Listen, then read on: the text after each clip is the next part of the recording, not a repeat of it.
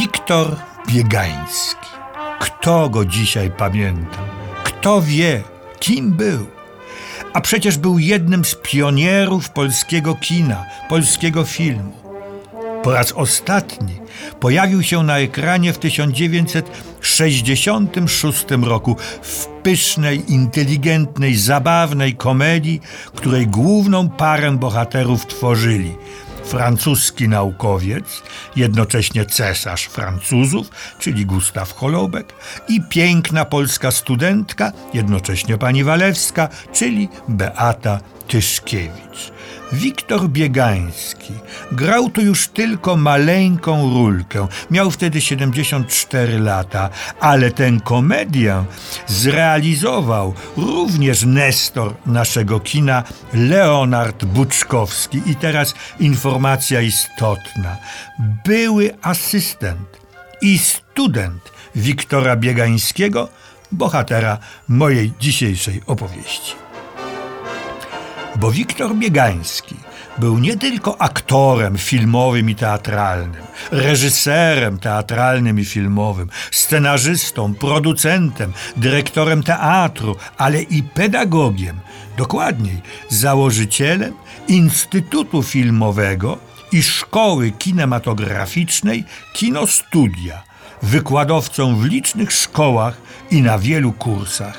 W czasie II wojny światowej uczestniczył w tajnym kształceniu przyszłych aktorów w Krakowie.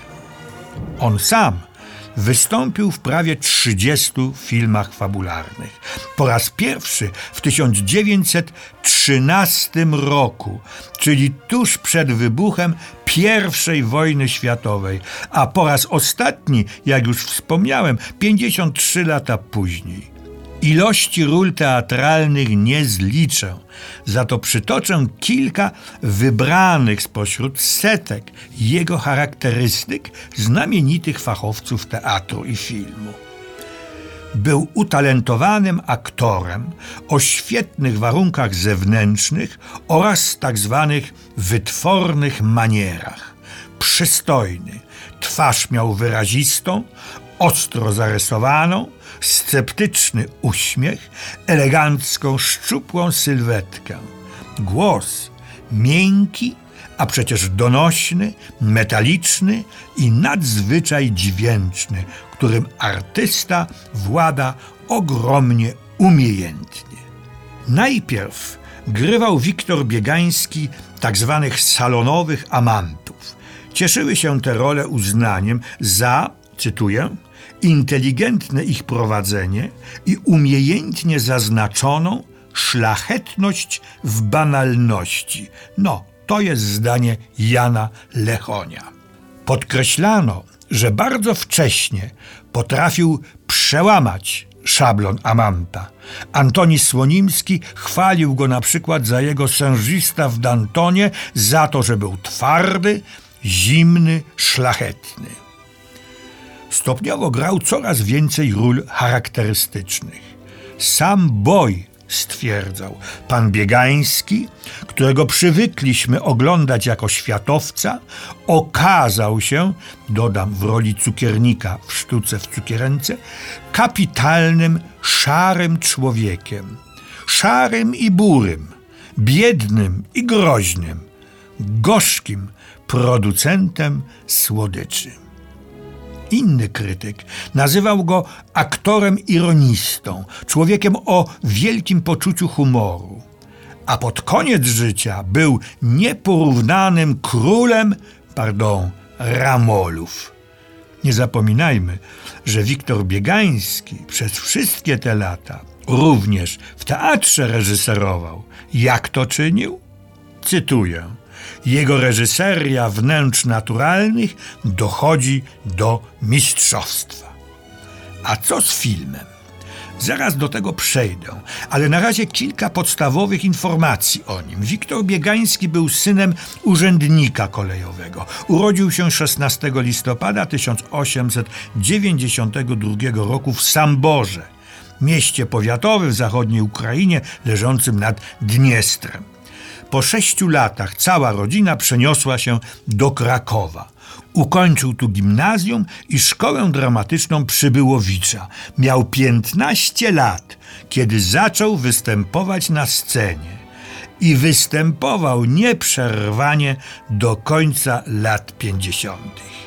Nie grał tylko w czasie II wojny światowej, bo w czasie pierwszej zorganizował Polski Teatr Frontowy i na czele 11-osobowego zespołu aktorów krakowskich z dwoma sztukami Grube Ryby i Mąż z Grzeczności wyjechał na front włoski w okolice Triestu.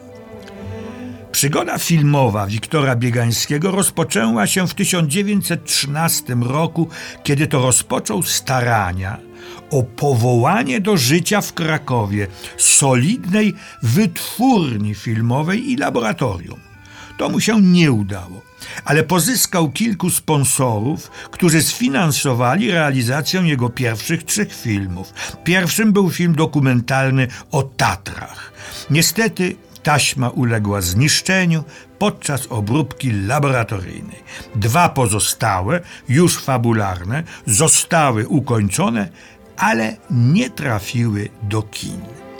Wiktor Biegański zadebiutował filmem Dramat na wieży mariackiej. Był to mniej więcej 30 polski film fabularny, jaki powstał.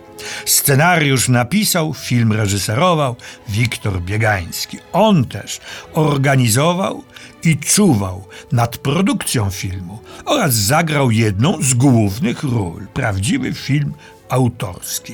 Ponieważ nie zachowała się kopia dramatu na wieży mariackiej, nie znamy dokładnie przebiegu akcji, ale pan Zbigniew Wyszyński, specjalizujący się w krakowskiej prahistorii kina, zrekonstruował główny zarys fabuły tego trwającego około 20 minut pionierskiego filmu. Oto ona. Akcja rozgrywała się na placu mariackim i w Oleandrach. Zasadnicze sceny nakręcono na wieży mariackiej i otaczających ją w związku z przeprowadzanym wówczas remontem rusztowaniach. Tu nastąpiło pierwsze zbliżenie między kochankami i tu, na wysokości kilkudziesięciu metrów, rywale stoczyli tragiczną w skutkach walkę zakończoną śmiercią uwodziciela.